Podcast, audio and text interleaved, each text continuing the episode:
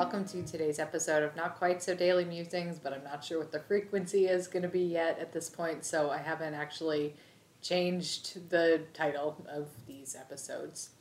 I wanted to share something that's been on my mind for a couple days, and it's the idea of of suffering. So nice light topic today, but I think it's it's important. At least it's important to me. So when I was younger, I used to be one of those people. This is totally fine. I'm not about to make judgments. But I was one of those people who didn't uh, participate in the news at all. So I didn't read the news, it was too negative. Um, I didn't want to bring down my vibe. Um, I'm a pretty sensitive person. So, you know, it can wreck my day to read about the horrible crimes that people are committing all across the world. And not even just crimes, but natural disasters and all things like this, too. So I felt that by, um, by consuming news, which is largely negative almost always, right? Um, it was going to surround me with negativity and it was going to make my energy like heavier and weightier where i wanted to be this sort of light and buoyant uh, joyful person uh, this you know i'm an optimist by nature and i wanted to kind of you know experience that energy level and not be burdened by the the heaviness of the news and there is so i've moved away from that a little bit but I think that there's this distinction between that sort of um, like the nightly news, the you know what's the the murder of the day or whatever it is, versus um, maybe like so that's more of like the spectacle type news versus um, important. I don't want to say that's not important because it totally is. It's important to the people who have suffered uh, these scenarios. If there's you know been a local murder or a local robbery, there's very real people who are impacted by that, and it's you know perhaps worth knowing about just for that reason. But if i'm to strike a balance with my sensitivity level to news then i think it's more worthwhile to find high quality news in targeted doses. So not like you know immersing myself in it 24 7 but maybe you know a few hours a week or, or something like that. So that i'm making sure that the news that i am engaging with is news that uh, perhaps has like a wider relevance to me and even if it's negative which it often is it feels a little bit more um, it doesn't it doesn't pull me uh, with despair. But the thing i wanted to, to really talk about that was sort of the preamble is it seems pretty important to not look away from suffering because it makes you uncomfortable or because it it can feel negative and you just want to you know be surrounded by positivity. I, again i get that because i've done that for a big chunk of my life. The the thing about it though is that if you uh, I want to I want to bring it to a, a, statistic that I read and please someone validate it or not. So take it with a grain of salt. But the War on Cancer did a study on um, how frequently cancer patients get ghosted by friends or family members. And it was something like 65% of people who had a cancer diagnosis experienced some degree of ghosting from um, loved ones. And this is a like a hugely variable statistic. So it could be you know one casual friend just stops talking to them to um, a spouse who uh, separates from them or, or, things like that. This is a i've read a lot of anecdotes on this as well and apparently this is you know not having experienced cancer myself or um, i've experienced it kind of peripherally in my family.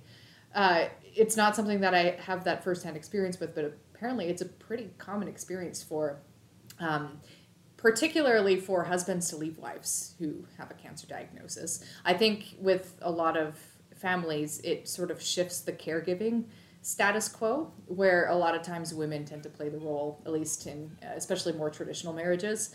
Um, especially older marriages as well, where you know they're doing a lion's share of the cooking and and tending to the people and the things in the household. So when um, when a, a, wife in a traditional arrangement gets sick and is unable to do these things, then the you know stereotypical husband is in this caregiver role, which he doesn't like, doesn't want, never had. And this can often create a lot of conflict, can result in divorce and separation at a rate that's far above and beyond what I would have imagined because it just seems incredibly cruel, right? From an outsider's perspective. How could you leave your spouse who's undergoing uh, such a um, scary experience. How could you stop talking to your friends because they're going through this and they need you? Uh, so, it's very easy to judge from the outside this experience, but given how prevalent it is, it seems that I think us humans in general just are really uncomfortable with death and we're really uncomfortable with suffering for a variety of reasons. We don't like looking at suffering. We don't like feeling negativity. We don't like feeling uncomfortable. That uh, that kind of awkward feeling inside when we can't say anything or do anything to make something better for someone. Uh, when maybe we're expected to share the burden a little bit. If it's someone that we care about, maybe we feel the weight of responsibility. Like all of a sudden we have to participate more in the relationship. We have to you know, do more chores or help them out, or, or maybe there's the idea that this expectation could exist. There's a lot of reasons why I think uh, I think people who not just people who experience cancer, but people who are suffering um, get get this experience, this really terrible experience of, of people pulling away from them. And just to share my own kind of experience with this as well, I lost a. Um, I mean, I've talked about this a little bit on the channel before, but I lost a baby when I was uh, 23. So I had a stillborn child, and it was, you know, really awful, of course. It was horrifying. And what I found really interesting was how no one wanted, I shouldn't say no one, but most people did not want to talk about it with me at all. Anytime it came up, there was a sort of like deer in the headlights look, uh, like this is, it made them uncomfortable. I think to think that I would be like, am I going to start crying or something? Uh, I think it's, it's, people, I think mean well, but maybe are afraid of, of hurting the person who's suffering. So as someone who's suffering, whether it's from a cancer diagnosis or other health issue or other um, tragedy that's occurred in your life. I think other people are afraid of causing you discomfort. But the thing that I would encourage you guys to do, if you are in the position of supporting anyone who's going through a really difficult time, I don't want to say this is going to be universally true. This this is my experience. Is it really helps to talk about it, and I really really appreciated the people in my life who looked me in the eye and. Uh, just asked me how I was doing and weren't afraid to confront the elephant in the room, as opposed to dancing around it and trying to distract me and trying to um, uh, just just think about nice things instead. If you're suffering, that's all you're experiencing, like all day long, every day, all night. Um, of course, you're going to want to again, not universal, but of course, I was going to want to talk about it, and I felt like uh, basically just a, a deep sense of loneliness that so few people in my life seem to want to uh, go through that with me.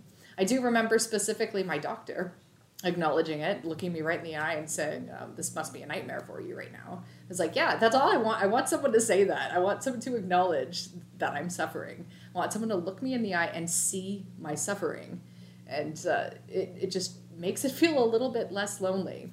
And I remember, you know, my, my mother and grandmother also. Um, my grandmother's experienced loss as well, so I think that she can understand suffering on that sort of personal level.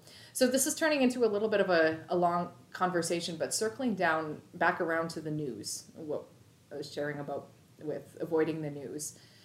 I think that there's virtue in looking suffering in the eye and not turning away from it there's all kinds of just horrible things that happen in the world all the time.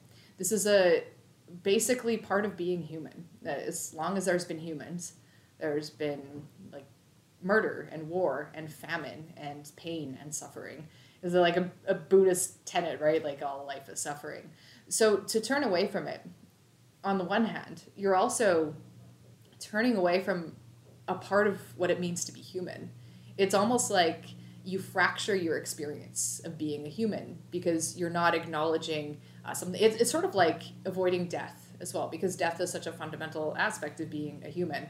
And it's such a, a terrifying prospect, I think, to a lot of people to, to actually stare death in the face, whatever that means.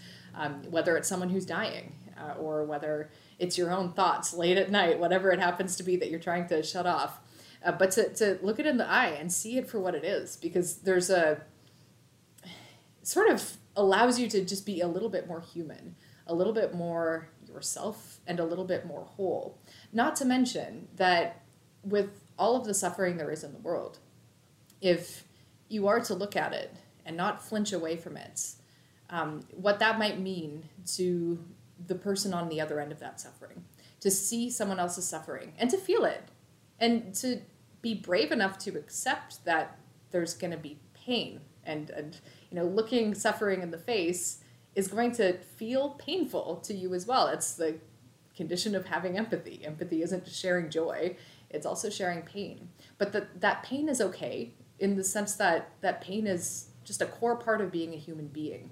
And by feeling the pain of other people's suffering, it also allows us to be propelled towards some kind of action, to do something about it, however small. I'm not saying we all need to quit our jobs and, and go try to save the world, but certainly it can make us more compassionate by at the very least not flinching away from other people's suffering. It's it's it's the very least we could do.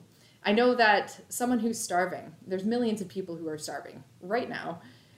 It means nothing to them that some random white girl in canada is feeling bad about that. It does not help at all. I totally accept that. So i don't want to try to make it seem like uh, you know this is uh, you know virtue signaling or whatever you would call that. But it's by doing that, I think it, it takes a type of courage and it creates a type of wholeness, which leads the way to more compassion, which could then lead the way to future action, or at least to um, maybe slightly orienting your life in a way that's a little bit less self serving and a little bit more in the direction of helping other people in whatever small way that is. That's all I wanted to say today. Thank you so much for watching, and I'll catch you in the next one.